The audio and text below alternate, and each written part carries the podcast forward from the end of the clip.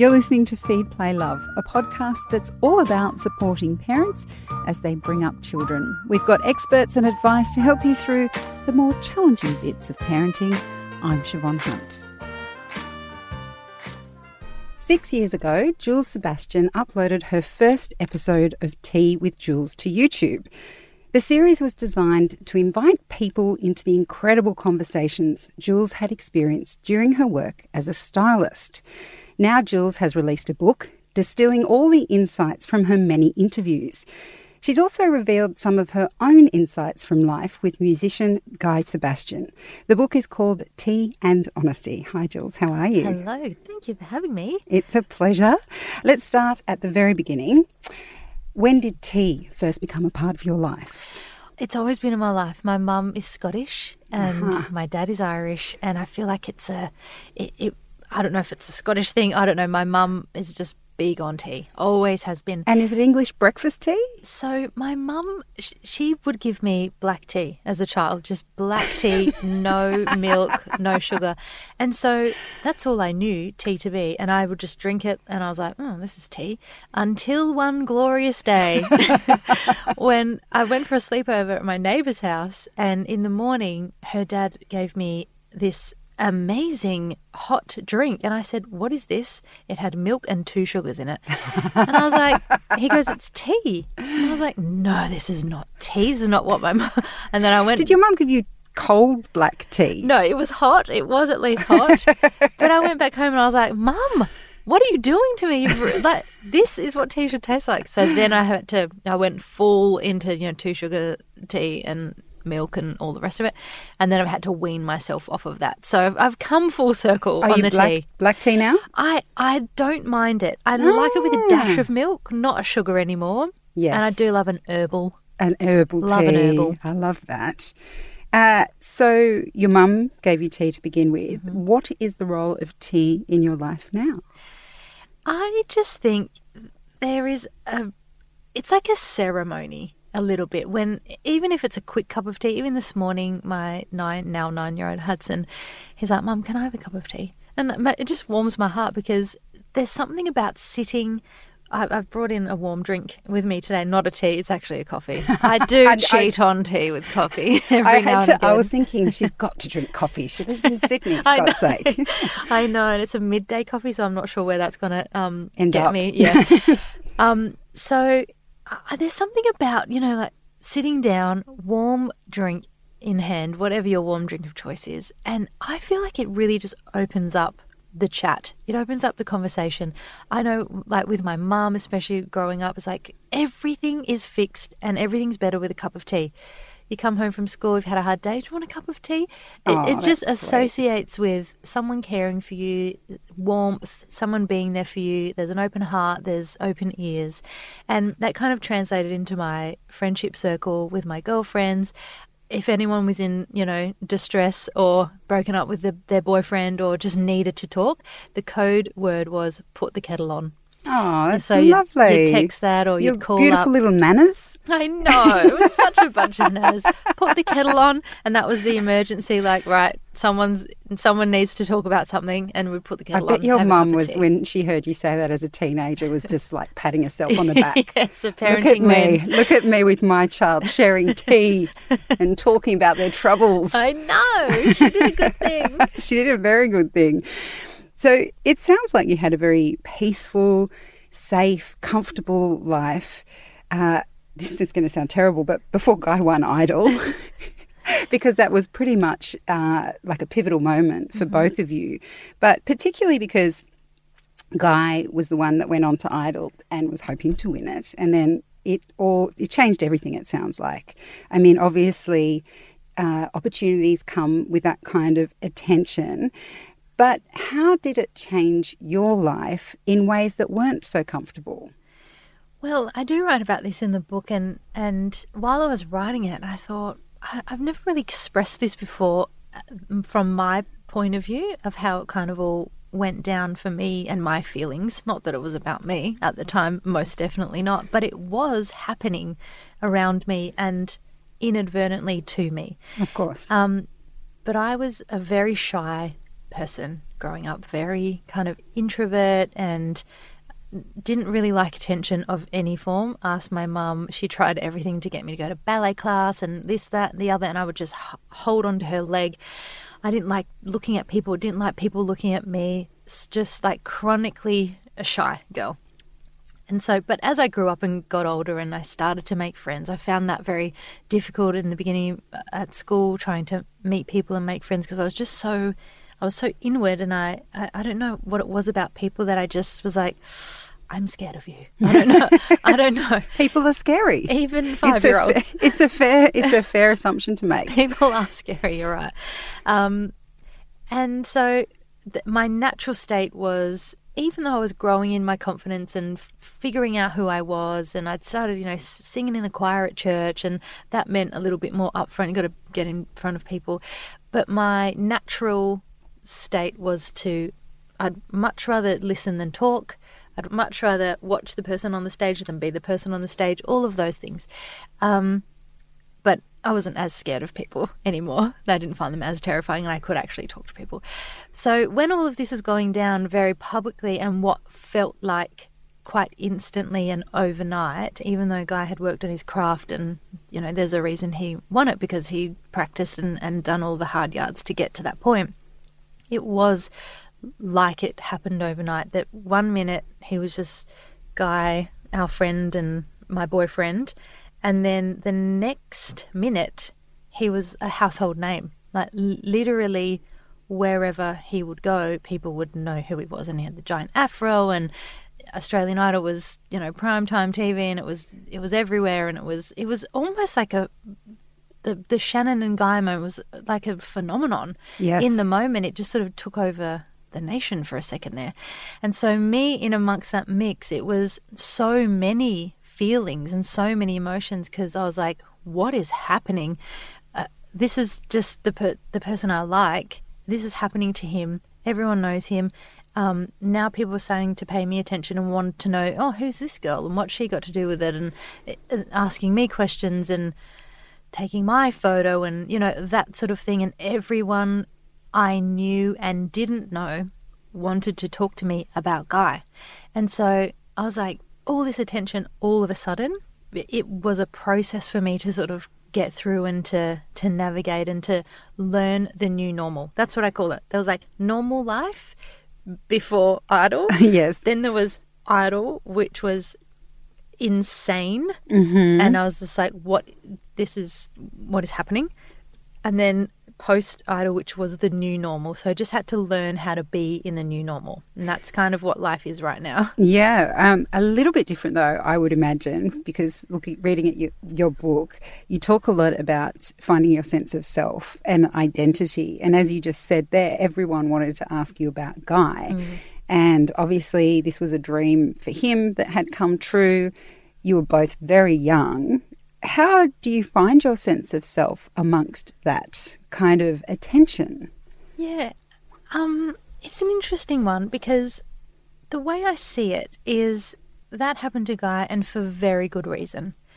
I believe he's just born for this life. He's so talented and he's he's extraordinary. He he can somehow be brilliant at music and singing and writing songs and performing and all of that, but also have the other side of it where he's very personable. He's he's very um, authentic, genuine, funny. Like all of these things sort of married together have made this sensational person and therefore great career in the public eye.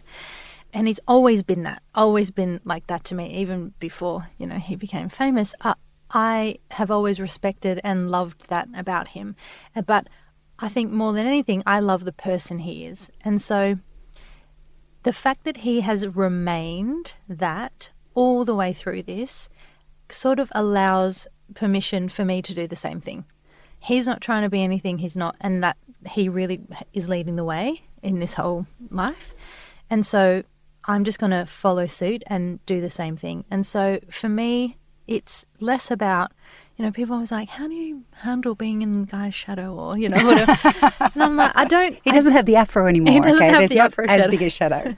I don't. I just don't look at it like that. Like I am. I know who I am as a person. I know the value that I bring as a woman into his life. I know that he he couldn't have this life without me. I know the value I bring to him and our relationship, and so I'm quietly confident in that. I don't need to blast that from the rooftops and be like, "Hey, what about me over here?"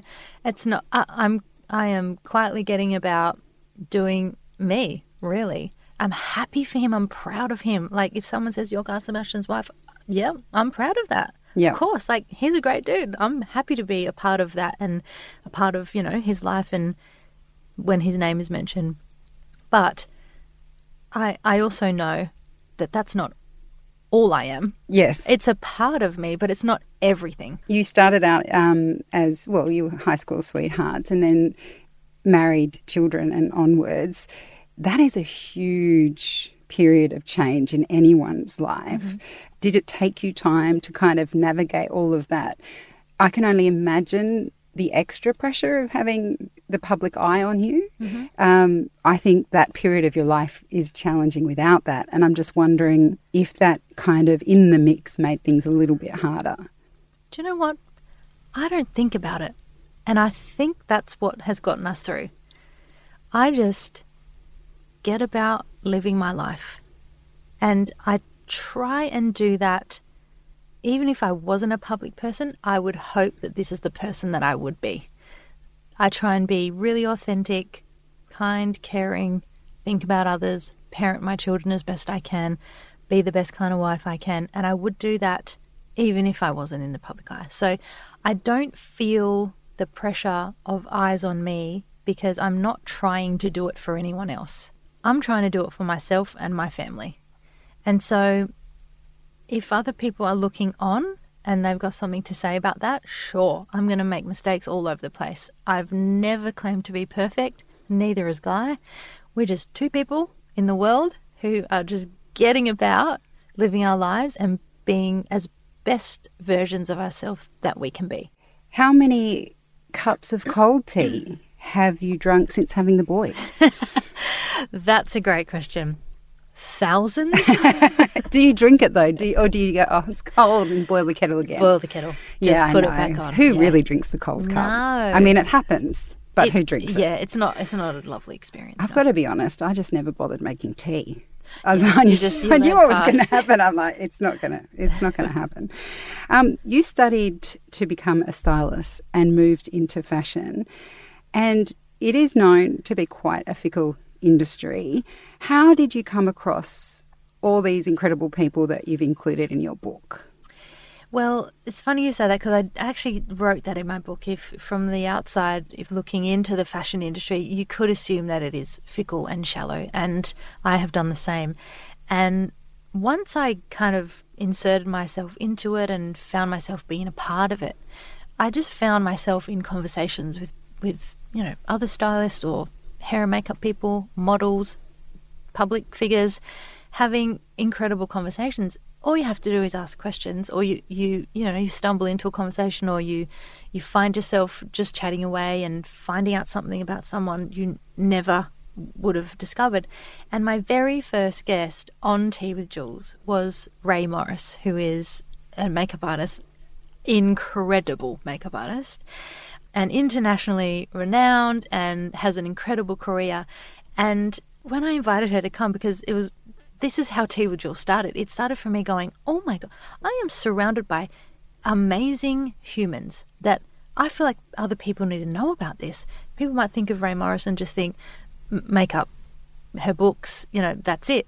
But there are so many layers and levels and, and interesting things that I'm hearing her say and I'm experiencing from her. I wonder if other people would be interested in knowing that. And this was like pre kind of podcasts. Um, podcasts didn't even exist when I started this. I just went straight to YouTube and I was like, I don't know if this is a thing. Do people even care? I think it's cool. I'll give it a go. And then six years later, still kind of going. And so, I mean, of course, interviews and, you know, shows like that are Oprah Winfrey, let's not even get me started on her. Like, those shows exist. There, there's time, Jules. There's time. There's We don't have an Australian Oprah Winfrey yet. but I but I don't know. I just it came from that interest, genuine interest, and inquisitive kind of nature that I had to know people on a deeper level. I was like, yeah, yeah, yeah. You're great at curling hair. Fantastic. How do you feel about your children? You know, like that, that's, I just wanted to cut straight to the chase. And yeah, so Rae, she came on and I, we just, I just started asking her things and she went so deep so fast. It sort of set the It was your tea. It was the tea. It was the way you made the tea. I think that's what it was. did you, did you have sugar? sugar. Yeah. All about the sugar. But I think she really helped set set up how Tea with Jules was going to unfold from there because I was like, I don't know, maybe we will talk about green eyeshadow. I don't know, but maybe we won't. And then she just took it there, and I went there, and then that became the show. And so that's what I love about people and humans and being able to write this book was a part of that as well that I was like I I think people are amazing. People are interesting. People have great ways of doing life. And when they don't have a great way of doing life there's a lesson in that. And I can learn from that. And we can all collectively watch each other and and listen to each other and ask each other questions on how to better do things in life. And I am such a team player like that. Ask my team I can't make a decision without asking all five people. what shall I say now? Like it's, it, I love, I love the collective human experience. I love it. I think it's so important that we can watch each other and learn from each other and know that we are actually all in this together. And the, the subjects that I've chosen to talk about, you know, guilt and grief and comparison and kindness and identity, all these things, I- think at some point, as human beings, no matter who we are, we've experienced that feeling or had to face something guilty feelings or comparing ourselves to somebody feelings, finding our identity in our life and roles and jobs. And at some point, no two stories are the same, but somehow you can relate yourself into somebody else's story. And I think that's what I want from this book is that I want it to feel like, hey, we're we're not alone. I I get it. You get it. We all understand. And you you'll see yourself in the pages at some point, I hope. So, how does a mother of two, I'm going to say rambunctious because they're boys, two young boys, uh, manage to write a book? That is an excellent question. um, I don't remember. I think I might have blocked the trauma. no, and it was over COVID, essentially. Oh, my Lord. Yeah, I am that person. yeah, you went, oh, what else can I do in lockdown? Write a book. yeah, I, Oh, I, hold on, now school's closed. I mean, it. I, I, I truly think I've blocked most. So, your youngest is the same age as my youngest, right? So, does that mean they started school? He started school last year as well? yes. Yes, so our sons have both missed out on quite a considerable amount of kindy. Yep. Yep. Yeah, how's he going?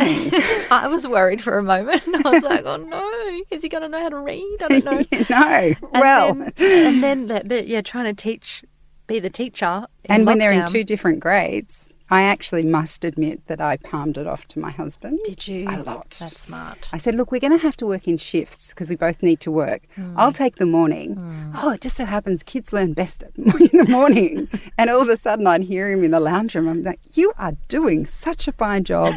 I think I'm just going to stay here on my computer. Oh, that's so great. I don't know where Guy put himself in lockdown in one of the rooms with a locked door, I think. Yeah, he was like, no. He's like, this is too hard for me. It was very hard. And year three fractions really broke me. Oh, I even, I just looked at the question and I wanted to cry. I had to call the teacher several times. Oh, that, our maths. WhatsApp group. I don't know if you had them with parents and everyone going, what is going on here? Yep. And I, because I'm such a rule abider and a box ticker, I would be so stressed if it came to like five to three and all of the things weren't done. I just was like so stressed out. I would have been excited had one of the things been done. well, actually, it's interesting because, you know, in lockdown, you were both at home, obviously, with the kids. Um, but before lockdown and now that we have more freedom of movement, have you had a lot of solo parenting time? I imagine that Guy's work would take him away quite a bit. Yes, a lot of solo time in in the beginning for sure. Guy was extremely busy. I think the great thing that Guy has sort of, I don't want to say seen the light on because I don't want to speak on behalf of him, but seen the light on, um, is I think in a career like music and to do what he's done, I think he has nine albums in his career, which is a lot. That's Mm-hmm. a lot of albums he's done. So I think he was just making hay while the sun was shining and and just giving it everything that he possibly had. Every waking minute and hour would go into working, um, which I understood. It's like you gotta you gotta strike while the iron's hot. You've gotta you gotta make the music. You gotta give the people what they want. You've gotta you've got to do it. And he loved it and he's got a passion for it. So I was happy and I understood what that meant for my life and role. I had a good grasp on, um, okay, that in order for us to have a have this fantastic life, you know, guy's going to be the breadwinner and go to work, and I'll do what I can work wise, but my job essentially is going to be at home, making sure everyone's alive and somewhat happy. I like the somewhat happy. I was like, don't say live and happy. We are. somewhat happy. I don't know. Sometimes I'm just, I'm just proud of you for keeping them alive. Alive was good. Yes, It Alive's still very is. good. Yeah. um, and so I, I understood that, but understanding it and making peace with it are two different things. You're just like, what is happening? Uh, it, and we have no family that live in um, Sydney. We're both from Adelaide, so our parents were there. So none, none of that sort of family support. So it was either if you're going to get a babysitter, you got, to pay for it, you got to organise, you got to arrange it.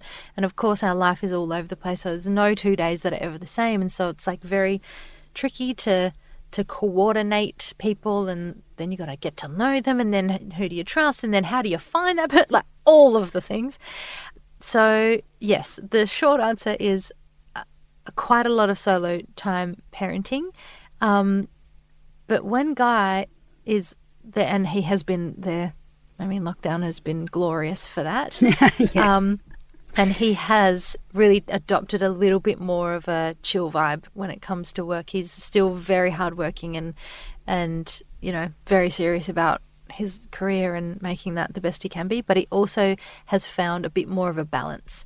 So we've we've got him back, and it's good and it's helpful. And I think the boys getting older as well. I think when they're younger, they're very heavily reliant on their mum.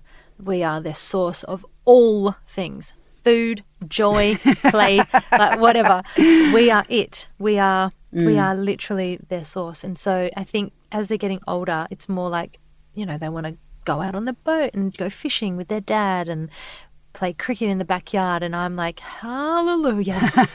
is that is that a half an hour I can just sit down while you're playing cricket? Yes. Um, so speaking about that experience of him being away a lot and now being in your sixth year of tea with Jules, was that a clever way to kind of stoke the fire of your own passions whilst managing what you needed to manage at home? Yeah, it was. And I think miraculously, I, I uh, over time especially, have figured out a way to do both. Sometimes not both well, but but do both. So I- I made a very conscious decision to prioritize my family and put the kids top of mind number one and then whatever i could squish in around that being the most important thing i i made it work um, it's easier now they're in school because you have you know a good six hour Let's be honest, it's five. let's be honest it's three yeah, I was going to say by the time you drop them off and pick them up. Yep. I mean, look, I should, I should, I should say, if there are people listening with babies and toddlers, a hundred percent is much harder being at home, and six hours would be, or five, or four, or three hours, mm-hmm. is bliss. yeah So I'm not taking away from that at all. Yes. I'm just saying it goes quickly. it goes quickly and It's not as long as you think. whoever said oh when I go to school it's going to be so much easier is a liar it's not easier it's the same it's the same amount of hardness Although what I do say, I do say, once you have sleep again, oh yeah So the challenges, I think children are challenging whatever age they've all, it comes with their joys and their hard things as well. But the thing that is easier is sleep. 100%. And even though my dog woke me up at 5:30 this morning, Mm. It was still easier getting up to that dog once at 5:30 and just sitting next to him in the kitchen patting him and cursing him at the same time Yes. than it was to get up five times. Oh yeah. The the sleep interruption is mentally, physically just one of the hardest everything. things. Yeah. You are Mm. destroyed from the inside out. you just walk around. What is like a this? zombie. Yeah. Yeah. You don't know what day it is, you don't know what time it is, you don't know what you're wearing. You See, now we feel better about name. our children and their homework, don't we? Oh yeah. Yeah. Homework and after school sport is no joke. Oh no, it's very serious Because that stuff. time too goes very fast, and by the time it's like yeah, it's eight p.m., you're like, "Why is everyone awake still? Go Ah. to sleep." Yes, they're wired, aren't they? After they've Mm. had their their sport. Um, so, you know, if you look at interviews that you and Guy have done together, or you even listening to you speak now, you sound very grounded. You both sound very grounded as a couple, um, and especially considering how much your lives would have changed after Idol, and with the continuing success that you have both worked for. Um, what is it that grounds you? Is it your faith in God? Is it, um, do you have a really different kind of deep breathing technique I don't know about? do you hold hands and om in the morning? I think that would help me. Um, what is it, do you think? Um, because obviously in media and entertainment, there's lots of gossip, there's lots of scandal, and you and Guy are a nice couple. But um, obviously, to have that kind of harmony, you have to have some kind of grounding that keeps you going. I mean, is your faith that, or are there other things that come into play? I think it's a bit of everything. I think faith, absolutely. We grew up in church, um, and that's where we met each other. So that's really nice to have that common grounding in your values and morals. Our families brought us up very similarly, so we so we have that. Um, so that's a, definitely a great start. Another great start is our friendship. We we were friends first, and then we were romantic. I thought you to say then we were lovers. um, so that also has held us in very good stead because we like each other. I think that's really important when when you live with someone all day long and you're doing life and you're trying to figure out everything along the way. If you if you've got that foundation of like and you respect each other and you value each other's opinions on things and you truly listen to each other and you know what each other wants and needs, that's a very good start. Because wow, life happens. mm-hmm. I mean, those waves just come crashing on you all the time. And so if you don't have a good foundation, that that's when you're going to get knocked out, I think. And listen, we're not perfect. We don't have it figured out all the time. Um, those waves definitely crash us off our little foundations every now and again. But um, I think that for sure. And I think the most important thing is that we're not trying to be anything else except for who we are. So, who you are sitting in front of now, I would hope that if you came to my house and you were in amongst my life and the kids and the homework and the feeding the dog, it would be the same person.